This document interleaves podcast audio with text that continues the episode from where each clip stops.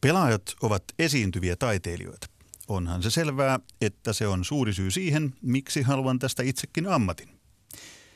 Jos haluaa edetä huipulle, pitää myös oppia esiintymään luontevasti. Tänään urheiluhulluissa puhutaan esiintymisestä. Mitä kaikkea se tarkoittaa urheilijan näkökulmasta, minkälainen on hyvä esiintyjä ja paraneeko urheilijan suoritus, jos osaa esiintyä. Muun muassa näistä puhumassa suorassa lähetyksessä näyttelijä, esiintymisvalmentaja Elina Aalto ja urheiluhullut vakiovieras Palloliiton huippujalkapallopäällikkö Marianne Miettinen. Tervetuloa. Kiitos. Kiitos. Nuo ajatukset, joita aluksi tässä luin, lainauksia 18-vuotiaalta jääkiekkoilijalta Kaapo Kakolta. Öö, sitaatit oli urheilulehden haastattelusta. Hän on siis yksi ikäluokkansa maailman parhaista jääkiekkoilijoista ja nämä pisti silmään nämä kommentit niin paljon, että mä haluaisin keskustellaan nimenomaan tästä aiheesta, eli siitä esiintymisestä, onko urheilijat esiintyviä taiteilijoita ja sen takia haluttiin tänne paikalle myös näyttelijä, joka on hmm. esiintyvä taiteilija, ainakin ihan varmasti. Mutta hei, kiinni näihin. Pelaajat ovat esiintyviä taiteilijoita. Marina Miettinen, sä oot nykyään jalkapallon valmentaja, tai entinen pelaaja. Koitko tai koetko olevasi esiintyvä taiteilija? No en siinä pelissä itsessään pelin sisällä. Toki tämäkin on varmaan kulttuurikysymys, että sitten kun katsotaan eri maan, maan pelaajia, niin vaikka Cristiano Ronaldo ja kun hän ottaa sen haaraa sen on ennen sitä vapaapotkua, niin se on ihan varmasti esiintymistä sille yleisölle. Mutta ehkä suomalaiset ja skandinaavisessa kulttuurissa se, se itse peli ei ole esiintymistä. Mutta sitten toki sen pelin ulkopuolella niin, niin ollaan mediassa ja heti pelin jälkeen ja, ja esiinnytään siinä vaiheessa. Ja, ja ne on tietenkin sit tosi tärkeitä hetkiä, että miten ne hoidetaan, jotta, jotta sitten pystytään antamaan positiivista kuvaa omasta lajista ja itsestään. Eli Aalto, sä oot paitsi näyttelijä myös esiintymisvalmentaja. Joo. Sä oot opettanut erilaisille ihmisille, yhteisöille, mitä 14 vuoden ajan Joo.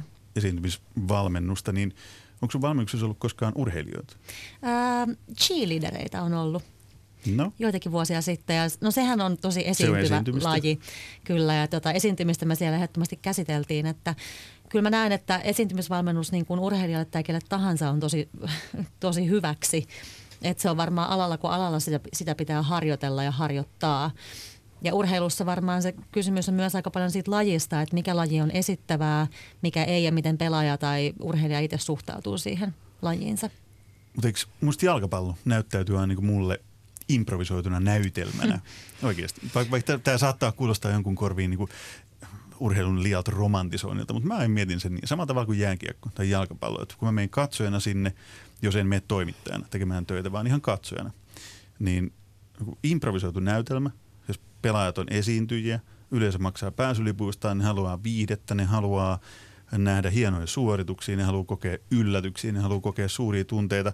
Ja musta tuntuu, että mä puhun teidän molempien ammateista, näyttelijän ja jalkapallopelaajan mm. tai valmentajan. Niin, varmasti siellä on niitä hienoja yksilösuorituksia, jotka näyttäytyy myös ehkä sitten enemmän esiintymisenä, mutta mä puran nyt ton romantiikan tuosta pelistä pois. Eli mä näen, mä näen sen enemmän niin kuin harjoiteltujen mallien ö, synkronisoituneena suorittamisena ja, ja tiettyjä taktisina valintoja, jotka perustuu siihen, että miten – me halutaan tänään joukkueena yhdessä suoriutua ja, ja se pelko ehkä siinä, meillä on aina sellainen sanonta, että pelaa enemmän logolle edessä kuin nimelle takana. Ja, ja siinä vaiheessa, jos se menee siihen esiintymiseen, niin sä saatat tehdä esimerkiksi jonkinlaisia tietynlaisia riskiratkaisuja pallollisena sen takia, että sä itse näytät hyvälle versus se, että sä tekisit jonkun vähemmän niin näyttävän ratkaisun, josta taas joukkue hyötyy.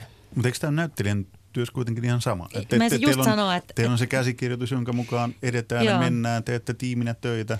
Joo, ja se on ehdottomasti se on ihan sama teatterissa, improvisaatioteatterissa tai sitten käsikirjoitetussa näytelmässä, että, että jos sä pelaat vaan omaan pussiin ja yrität tehdä itsestäsi loistavaa, niin se näytelmä ei ole niin hieno kuin silloin, jos sä keskityt siihen toiseen ja teet toisesta loistavan. Se on improvisaatioteatteri, mitä mä myös teen paljon, niin tota, yksi peruspilareita se, että teet, teet toisesta tähti Eli älä keskity ittees vaan siihen toiseen. Miten se toinen näyttää paremmalta? Niin ja siis kyllähän joka, jokainen tekee omalla kehollaan suorituksia vähän eri tavalla. Jokaisen pelaajan suoritus näyttää erilaiselta, vaikka tekisikin samaa asiaa, jolloin silloin se on omaa tulkintaa siitä mm. suorituksesta äh, tavallaan. Mutta, mutta mä uskoisin kuitenkin lähtökohdallisesti, että taustalla ensisijaisesti on se, että pelataan toisillemme, pelataan sille pelille, pelataan sille joukkueelle ja se se tuottaa jonkun kokemuksen yhdessä yleisölle, jota me voidaan sitten jakaa ja elää yhdessä, eikä niin, että se esiintyminen on se ensimmäinen lähtökohta. Hmm, mutta se on kuitenkin esitys, kun puhutaan siitä. Mä katsojan näkökulmaa hmm. edelleenkin tavoitan itsessäni, että, että jos menen katsomaan äm, teatteria tai käyn paljon konserteissa, hmm. niin mun tulee aivan samanlainen kokemus siitä itselleni. Mä saan tuosta kiinni. Joo, mä saan tosta kiinni kyllä. Sitten sit jos mä yritän miettiä urheilijan näkökulmasta, niin mietin, mietin sitä, että miten paljon se heille sitten tuntuu esitykseltä. Mm. Marianne ehkä mm. osaa vastata siihen paremmin.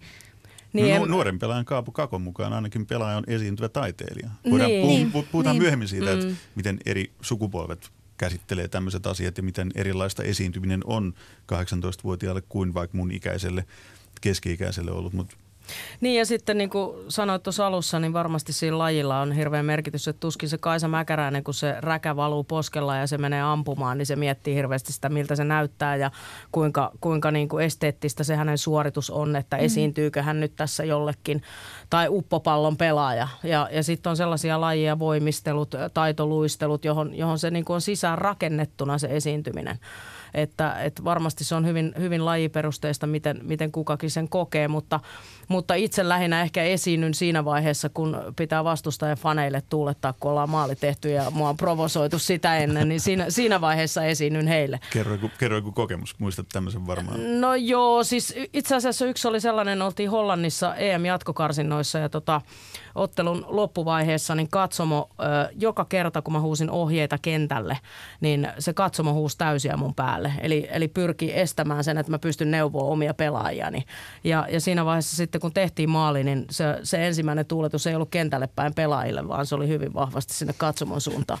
se oli esiintymistä. Se, se oli esiintymistä ja se oli takaisin antamista. Öö, Elina Aalto, sun näyttelijän työ on pelkkää esiintymistä. Joo. Mua kiinnostaa yksi, mä en tiedä tämä vähän ehkä sivuraiteelle, mutta kun puhutaan esiintymisestä, niin mun tulee mieleen jännitys. Mm. Ja mä tiedän paljon urheilijoita, ei tämä mene itse asiassa sivuraiteelle, vaan tämä liittyy mm. olennaisesti tähän. Mä tajusin, kun mä sanoin sen äänen.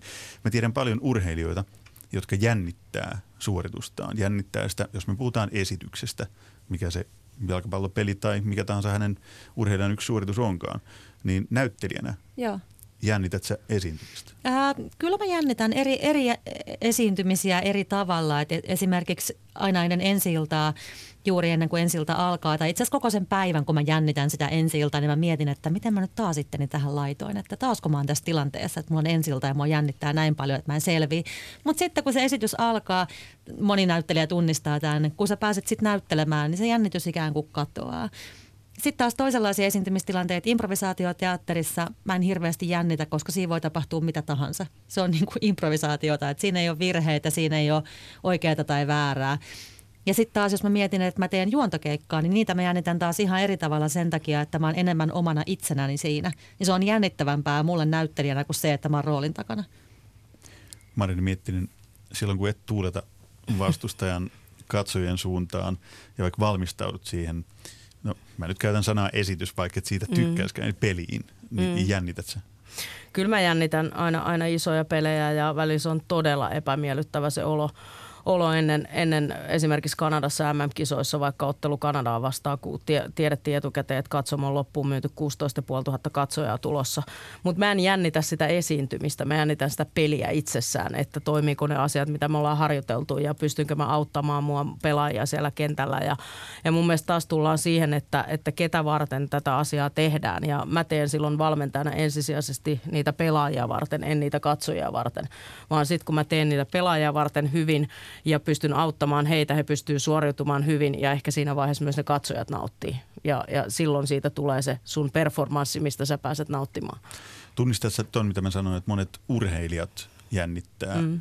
sitä esiintymistä isojen yleisöjen edessä? Kyllä mä tunnistan ja me itse asiassa myöskin jopa maajoukkoleireillä harjoitellaan sitä, koska monesti varsinkin kun on joukkueen lajista kysymys, niin sä pystyt tavallaan hukkumaan sinne joukkueen sekaan ja, ja niin kun, ö, pelkästään sun suorituksella ei ole ratkaisevaa merkitystä aina sille voitetaanko tai hävitäänkö se peli, vaan, vaan sitten joku muu voi nousta sieltä esille. Mutta, mutta esimerkiksi mun maajoukkoleirillä, kun pelaajat tulee ensimmäistä kertaa sinne, niin mä pyydän heidät aina ö, ryhmän eteen ja he kertovat kaksi tai kolme omaa vahvuuttaan, että miksi he ovat siellä.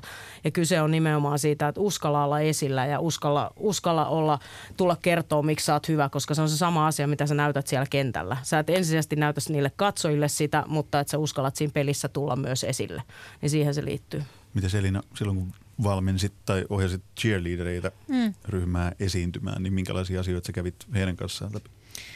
Um, muistaakseni me käytiin aika paljon niin kuin improvisaatioharjoitteita ja heittäytymistä, että miten uskaltaa niin kuin kasvattaa sitä omaa mukavuusaluetta ja miten uskaltaa tulkinnassaan heittäytyä niin kuin isommin. Semmoisia me eniten käytiin läpi. Mun mielestä on niin kuin niin itselläni kuin esimerkiksi olla, ajatellaan vaikka miesten MM-kisojen studiotyöskentelyä viime kesänä, kesänä tota jalkapallon MM-kisoissa tai sitten otteluita, niin mä oon sanonut niin pelaajille, kun mä toistan sen itsellenikin, että, että se, se sitten sen se peli, se lopputulos on vain tulos meidän hyvästä valmistautumisesta. Ja mun, mua se jännitys helpottaa ja antaa itselleni mahdollisuuden heittäytyä myös paremmin, kun mä oon valmistautunut hyvin. Silloin, silloin mä, mulla on jotain, mihin nojata ja mä tiedän, että mä oon harjoitellut tätä tilannetta varten ja, ja se on hallussa. Ja silloin mä uskallan olla paljon vapaampi siinä hetkessä myös, kun se esitys tulee. Mm tuossa kuppilaisen, niin kun tultiin, tultiin tähän studioon, niin puhuttiin siitä, että sä sanoit Marianne ainakaan, että sä et ole nuorempana saanut esiintymiseen mitään koulutusta Mm-mm. tai valmennusta. Iso kysymys tänään kuuluu, mitä voidaan lähestyä monestakin suunnasta, että tarvisiko urheilijat enemmän valmentamista, sitä koulutusta siihen esiintymiseen. Ja nyt puhutaan myöhemmin myös siitä, mikä tapahtuu sitten näiden suorituspaikkojen ulkopuolella, se esiintyminen. Mutta tarvisiko Suomessa urheilijat enemmän esiintymisvalmennusta? Eli Aalto. No mun mielestä kaikki tarvitsee tietenkin esiintymisvalmennusta. tota, mm, no se on, se on aika henkilökohtainen asia, että miten, miten se ihminen itse suhtautuu siihen, että ihmisen täytyy haluta esiintymisvalmennusta, että se esiintymisvalmennus toimii. Mutta tota, en, en mä näe sitä huononakaan asiana, että, että ihmiset sais, urheilijat sais enemmän esiintymisvalmennusta. Miksei? Niin kyllähän ne on ihan loistavia mahdollisuuksia markkinoida omaa lajia tai, tai sitä omaa toimintaa, kun urheilija pääsee esimerkiksi media eteen. Ja meillä oli hyvä esimerkki siitä viime vuonna, kun Pikkuhelmarit U17 maajoukko oli paljon mediassa esillä, kun pääsivät ensin EM-kisoihin ja sitten MM-kisoihin. Ja näitä pelaajia ei valmennettu siihen. He olivat jo suht hyviä jo valmiiksi. Ainoa neuvo, mitä heille annettiin, niin oli se, että että olkaa ylpeitä itsestänne ja siitä, mitä te teette ja kertokaa se tälle koko maailmalle, miten hyviä te ootte. Eli markkinoikaa. Me joudutaan vielä markkinoimaan naisten jalkapallo itseemme paljon, ja, koska ihmiset ei, ei tiedä kaikkea. Se oli ainoa ohje ja ne pelaajat oli aivan fantastisia ja, ja sillä oli iso merkitys siihen, miten, miten heitä ja meitä kohdeltiin sen jälkeen, kun he esiintyivät hyvin niin ulkoisesti ylipäätänsä omalla kehonkielellään, mutta myöskin varsinkin sillä sisällöllä, mitä he tuottivat niissä haastatteluissa haastatteluissa. Nyt tämä vaikuttaa aika paljon siltä, että me ollaan nyt vartin verran puhuttu tästä ja mulla tulee sen ajatus, että urheilija tarvitsee enemmän sitä esiintymisvalmennusta tai oppia esiintymiseen nimenomaan niiden suorituspaikkojen ulkopuolella. Öö, mites näyttelijän näkökulmasta, kun se on nimenomaan sitä esiintymistä, mm. se koko työ, niin pystyt sä jotenkin näkemään tämän, että, että miten se esiintymisvalmennus vaikuttaisi siihen suoritukseen? Se mua kiinnostaa itseäni tosi paljon, että, että voiko – sillä, että sä opit hyväksi esiintyjäksi, niin voiko sillä tulla paremmaksi urheilijaksi niin sen suorituksen näkökulmasta? Kiinnostava kysymys. Mun täytyy ihan hetki niin miettiä, että et siinä on tietenkin se, mä mietin näyttelijän näkökulmasta, että toiset esimerkiksi tykkää, nyt mä haen vähän kaukaa tätä, mutta haetaan Meillä kuitenkin, että tota, Toiset tykkää esiintymisvalmennuksissa videoida sitä omaa suoritustaan. Toiset niin kuin haluaa, että mä haluan nyt nähdä videolta, miltä mä näytin, kun mä pidin tämän puheen. Ja tota, mun, mun näkökulma siihen on se, että jos mä katson ulkoapäin omaa esiintymistä, niin, niin mä rupean keskittymään ulkokohtaisiin asioihin. Eli Eli mä rupean miettimään, miltä mä näytän. Eli niin kuin täysin vääriä asioita, kun esiintyessä pitäisi miettiä joko, siihen suor- joko sitä suoritusta tai sitä sisältöä, mitä antaa. Nyt tämä kuulostaa aika paljon mun mielestäni urheilusuoritukselta. Niin, siis niin. niin, ja kyllähän meilläkin videoidaan pelaajien suorituksia, mutta se on niinku ehkä eri lähtökohdasta. Siinä ei taas mietitä sitä, että me annetaan jollekin yleisölle jotain, vaan miten me voidaan tehdä se suoritus, suoritus paremmin. Mutta, mutta tota, mä itse esimerkiksi niin alkuaikoina varsinkin katsoin ja kuuntelin paljon omaa esiintymistä ja puhetta ja mietin sitä, että nyt mä puhun liian pitkästi, kohta mä puhun liian pitkästi, mutta, mutta sitä, että mitä asioita mun pitää parantaa, jotta se on selkeä. Ja, ja sitten mä mietin usein sitä, että kenelle mä kohdistan sitä viestiäni. Eli esimerkiksi kun mä oon, mä oon studiossa ja, tai kommentaattorina ja puhun, niin mä mietin monesti, että nyt mä puhun ihan niin kuin mä puhuisin mun pelaajille, jolloin se yleisö ehkä ymmärtää sitä, että mitä mä yritän tästä pelistä kertoa. Eli se helpottaa mun, mun sitä suoritusta kaikessa, kun mä mietin sitä kohdeyleisöä, kenelle tämä, tämä esiintyminen tai viesti on tarkoitettu. Tänään urheiluhulluissa keskustellaan siis esiintymisestä. Suuressa lähetyksessä näyttelijä ja esiintymisvalmentaja Elina Aalto – ja jalkapallovalmentaja DJmme, palloliiton huippujalkapallopäällikkö Marianne Miettinen.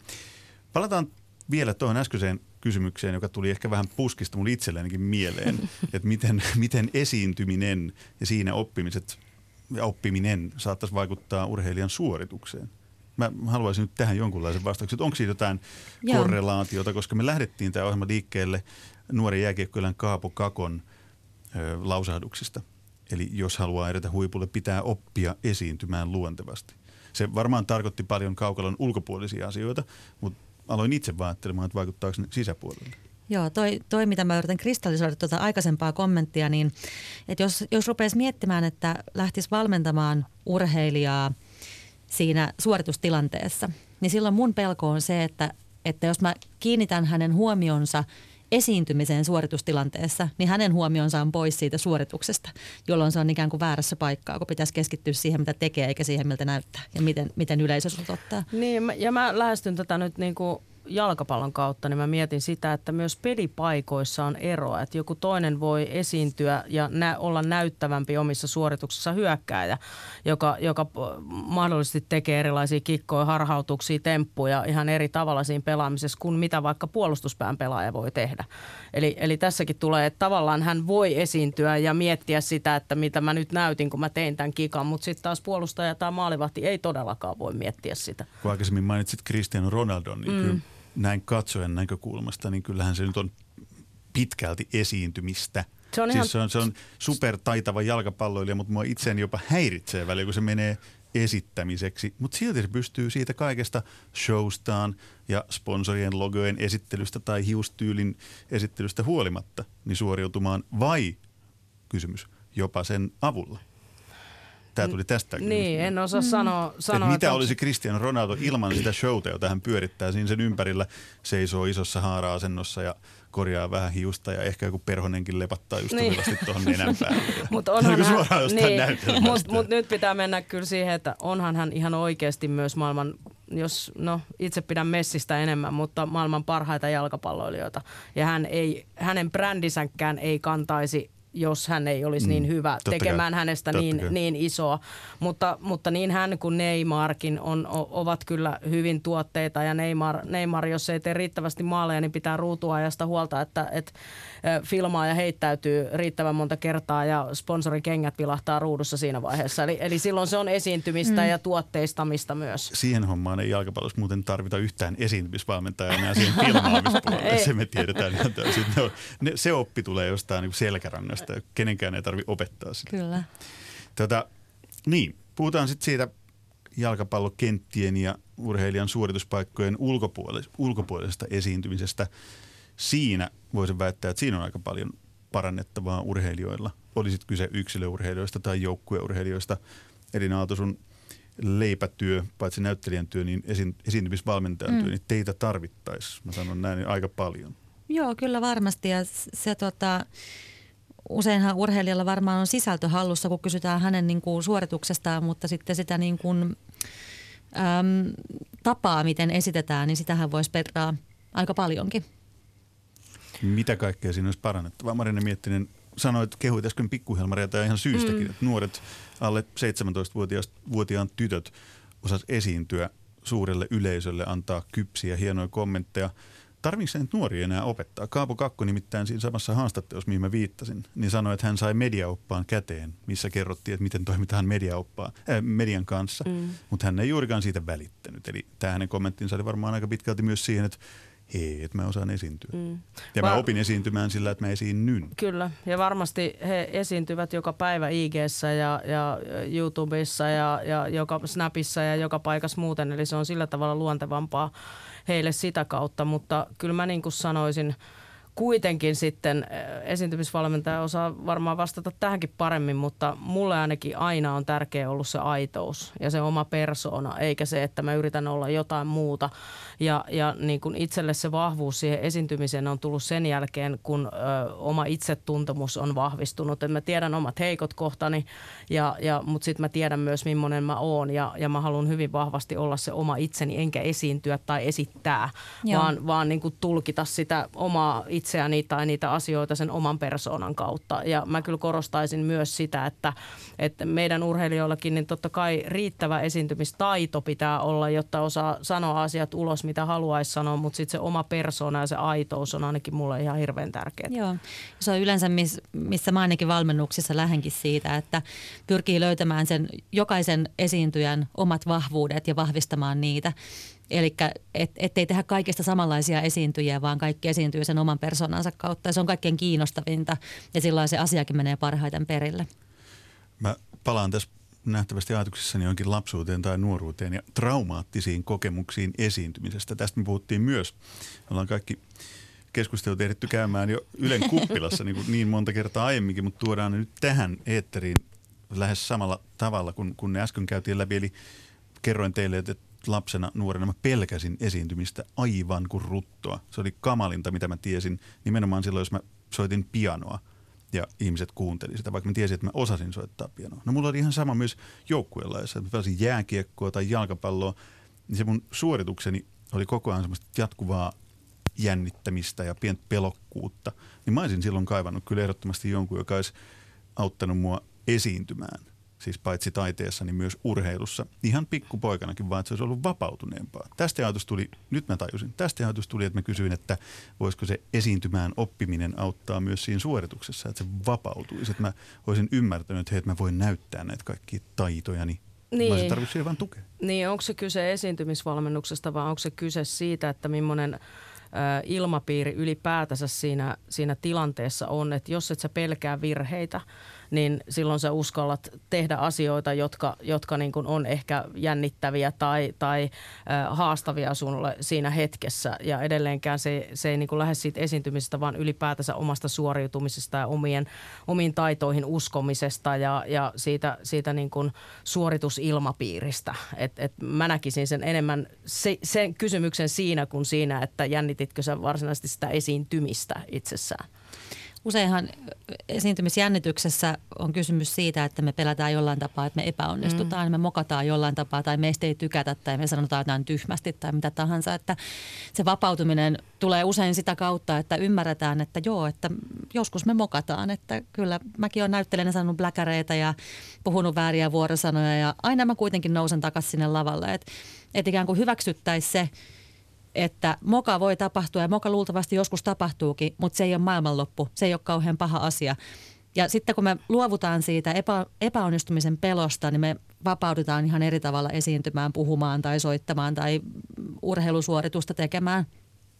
Niin mä mietin tota oikeastaan, mä kiinnostaisi tietää, kun kun, kun äh, mä edelleenkin on sitä mieltä, että me tehdään sitä peliä ensisijaisesti itsellemme ja, ja toisillemme siellä kentällä. Mä juttelin Aku Syrjän kanssa äh, asiasta myös ja kysyin, että miten, miten ihmeessä olette jaksanut näin pitkään tehdä noin menestyksekkään uran – ja Aku sanoi, että, että kyllä me epuissa niin ensisijaisesti soitetaan itsellemme ja toisillemme. Ja, ja sitten tulee, tulee niin kuin yleisö siihen päälle ja sitten kun se yleisö nauttii, niin sitten me nautitaan vielä, vielä enemmän tästä asiasta. Mutta kun sun ammatissa sä teet sitä ensisijaisesti Joo. sille yleisölle, että miten, miten se vaikuttaa niin kuin siihen esiintymistilanteeseen tai jännitykseen tai, tai paineisiin tai muihin?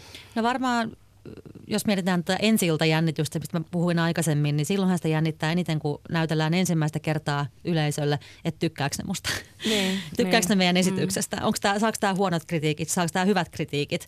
Mutta tota, siitäkin kannattaa niinku itsensä vapauttaa, koska jos mä rupean liikaa miettimään sitä, mitä yleisössä joku yksittäinen ihminen ajattelee, mä pilaan sen suorituksen itseltäni ja koko mun työryhmältä. Eli silloinkin ikään kuin sen ajatteleminen, että – jotenkin niin kuin, että ei keskity siihen, mikä voisi mennä huonosti tai että joku ei ehkä tykkäisi, vaan keskittyy siihen, että tämä on kiva, me on tehty hyvä juttu, nyt me näytetään teille, mitä me osataan. Just näin.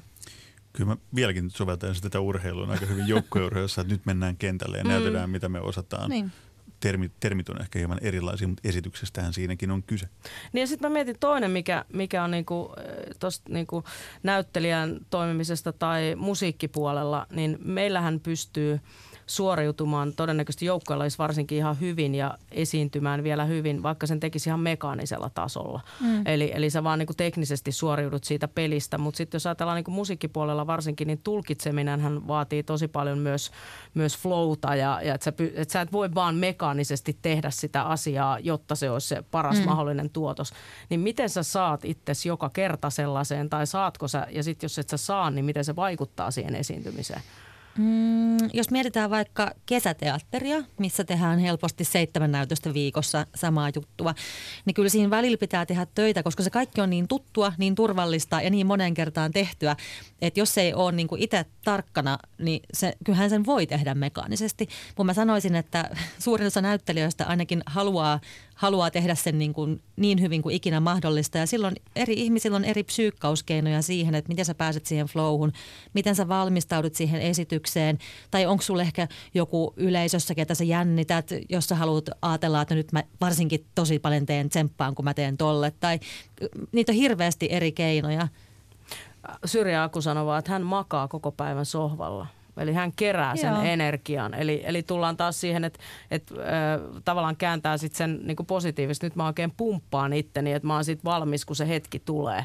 Ja, ja päästän kaiken energian sit ulos siinä. Eikä niinkään, että mä nyt jännittäisin tai hermoilisin täällä. Totta kai se on kokemuksen tuottama, tuottama juttu myös, mutta se oli hänen keinonsa. Eikö Kimi Räikkönen mene myös nukkumaan aina ennen mm. kisaa? Usein tai jännitys ilmenee väsymyksenä. Joo. Pelaa niin. videopelejä joo. kymmenen tuntia päästäkseen jonkin ihan muualle. Mulla on ehkä ihan päinvastainen tapa sitten taas, että mä oon, mä oon semmoinen, jos mulla on esitys, että mä hypin ja lauleskelen ympäri teatteria noin tunnin ennen näytöstä ja ikään kuin energisoin itseäni niin kuin jatkuvasti lisää. Että mulla ei toimi ollenkaan semmoinen hiljaa istuminen ja keskittyminen, että mun täytyy päästä purkaan sitä energiaa jo ennen näytöstä. Tämä kuulostaa vähän niin kuin urheilijoiden mm. alkuverryttelyltä. No, kyllä, se on kyllä. vähän niin kuin, joo. Kehon valmistamista myös siihen, siihen suoritukseen ja mulla on taas sitten itselläni se, että kun – mä en pääse sinne kentälle itse. Eli mä en voi vaikuttaa sit muuta kuin auttamalla toisia ihmisiä. Niin, ja tuulettelemalla niin, vastustajan kannattajien suuntaan, kun niin, teette maan. Niin, niin mä, mä koen sen, että mulla on aina niin, niin kuin jotenkin ylilataus monesti sit, kun on jännät pelit ja, ja muuta, niin silloin mä menen ja puran sen itse myös fyysisesti. Että mä saatan vetää tosi kovan treenin salilla tai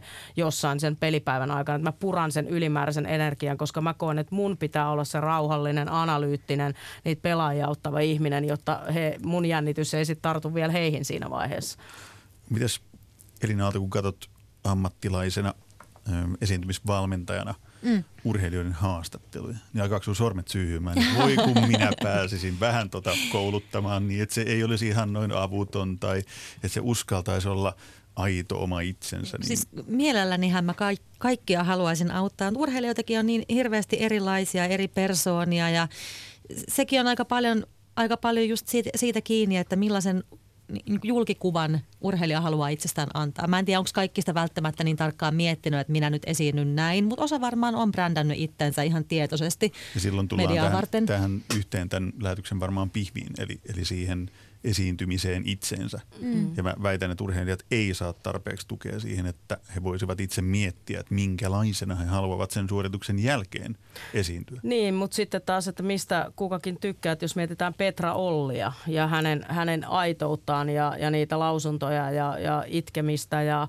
Petra ää, ei tarvi esiintymisvalmennusta. Ei, hän on tehnyt sen sillä persoonalla ja sillä aitoudella ja se on myös purrut suomalaiseen mm. mediaan sekä sponsoreihin ja muihin. Ja, ja että, että ei varmasti varmasti oltu sovittu, että käyttäydyn näin näissä tilanteissa ja, ja että, että edelleenkin niin mä uskon hyvin vahvasti siihen aitouteen ja sitten siihen, että se sisältö tuodaan niin omalla persoonalla aidosti ulos. Niin täytyy täsmentää, että mä en missään tapauksessa halua nähdä Suomessa sitä, mitä esimerkiksi Pohjois-Amerikassa näkee mm. aika monissa lajeissa – joukkuelajeissa yksilölaiset, sitten tulee aina se eri urheilija, mutta aina se sanoo ne samanlaiset asiat. Mm. Se on täysin turhan päivästä Kyllä. ja mun on ikävä silloin Petra Ollia tai sen kaltaisia urheilijoita. Miten sitten esiintymisen harjoittelu, jos mä olisin nyt huippuurheilija ja mä mm. haluaisin oppia esiintymään paremmin, niin miten se tehtäisiin konkreettisesti, että mä en solahtaisi siihen semmoiseen urheilujargoniin ja kertoisi aina, että no lähdin tekemään omaa suoritusta ja kaikki meni ihan hyvin ja sitten se kaveri oli vähän parempi tuossa tilanteessa, mutta ihan hyvä tästä on jatkaa. No se, se mistä mä aina lähden, minkä me aikaisemminkin mainitsin, on toi epäonnistumisen pelon jotenkin niin kuin siedättäminen ja se, että et ei tarvitsisi pelätä sitä, että mokataan niin kuin, ei haastattelussa tai missään muuallakaan. Et, kun sen, se on niin kuin hirveän hyvä lähtökohta, jos ihmisen saa vapautumaan sitä kautta, että se ei enää pelkää. Koska pelkohan syö sitten sen kaiken muun ilmaisun, jos miettii vaan, että miten mä nyt olisin hyvä tai onnistunut. Et siitä mä lähtisin, mutta sitten äh, ihan tota, kehonkieliharjoituksia, ääntä voi harjoitella, että millä tavalla, millä tavalla niin kuin se, ne sanat tulee ulos sieltä suusta, että osaako painottaa oikeita asioita, millaista rytmiä käyttää puheessa, kaikki tämä. Musta vähän tuntuu, että urheilus liikaa luotetaan siihen, että urheilijat on halukkaita esiintymään tai valmiita esiintymään ilman sen suurempaa harjoittelua tai edes asian miettimistä, koska jotkut nimittäin on.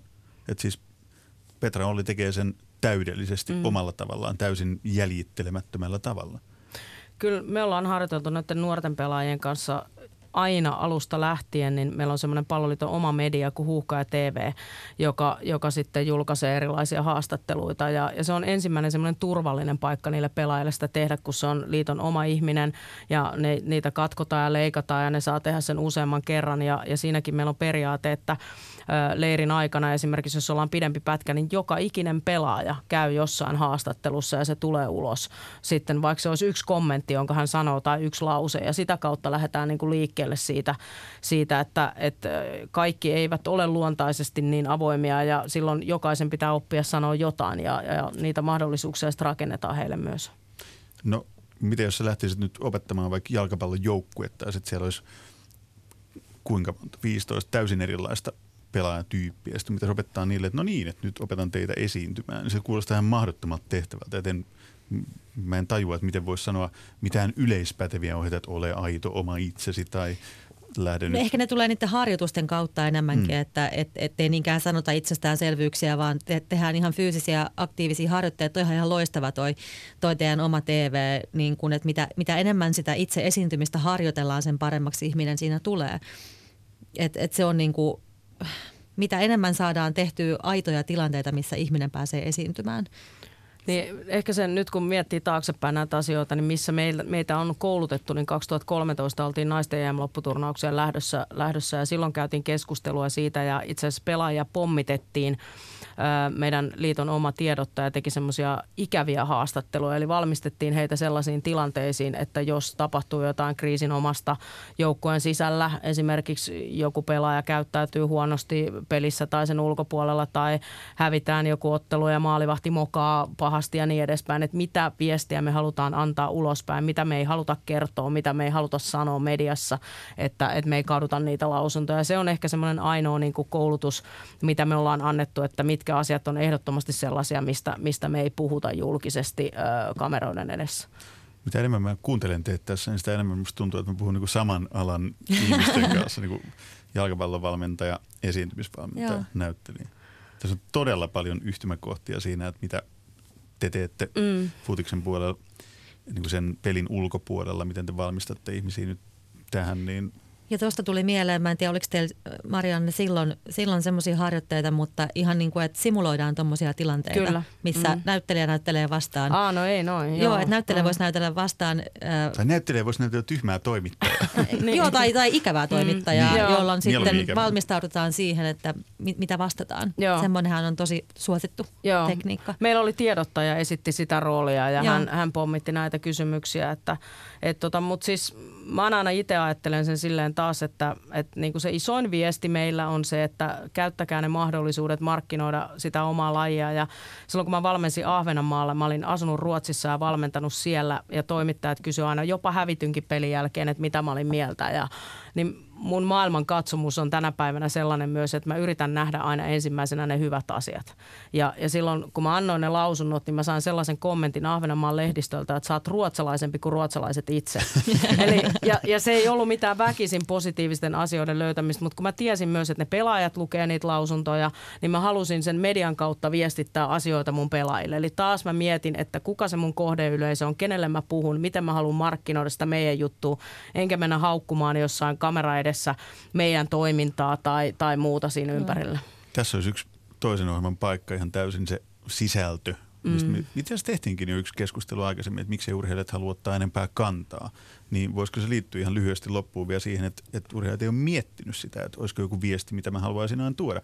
Koska väitän, että urheilijan, joka on esillä hiukankin mediassa, niin olisi aika helppoa miettiä, että tämä on nyt se mun viesti, mitä mä haluan koko ajan viedä eteenpäin. Ja vähänkin fiksu urheilija pystyisi niin monella tavalla sen tuomaan aina esille. No nyt oli hyvä esimerkki Riku Riski, tämä kieltäytyminen esimerkiksi. Se oli hänen, hänen valintansa. Tai, tai sitten nyt Veera Varis, meidän nuorten maa, entinen nuorten maajoukkueen maalivahti, oli nyt kirjoittanut Hesarin mielipidekirjoitukseen ö, ilmastonmuutoksesta ja miten hän voi vaikuttaa siihen ja muuta. Että et hän korosti juuri nimenomaan sitä yksilö versus yhteisömahdollisuutta ja että urheilijalla olisi suurempi mahdollisuus eri, eri niin kuin tilaisuuksien kautta myös, myös kertoa sitä isompaa viestiä. Eli ehdottomasti. Kiitos Elina Aalto, Marina Miettinen tästä keskustelusta. Kiitos. Tämä oli erittäin antoisaa. Mietin, että mitenköhän kuulijat on miettinyt, että miten me esiinnyttiin tänään.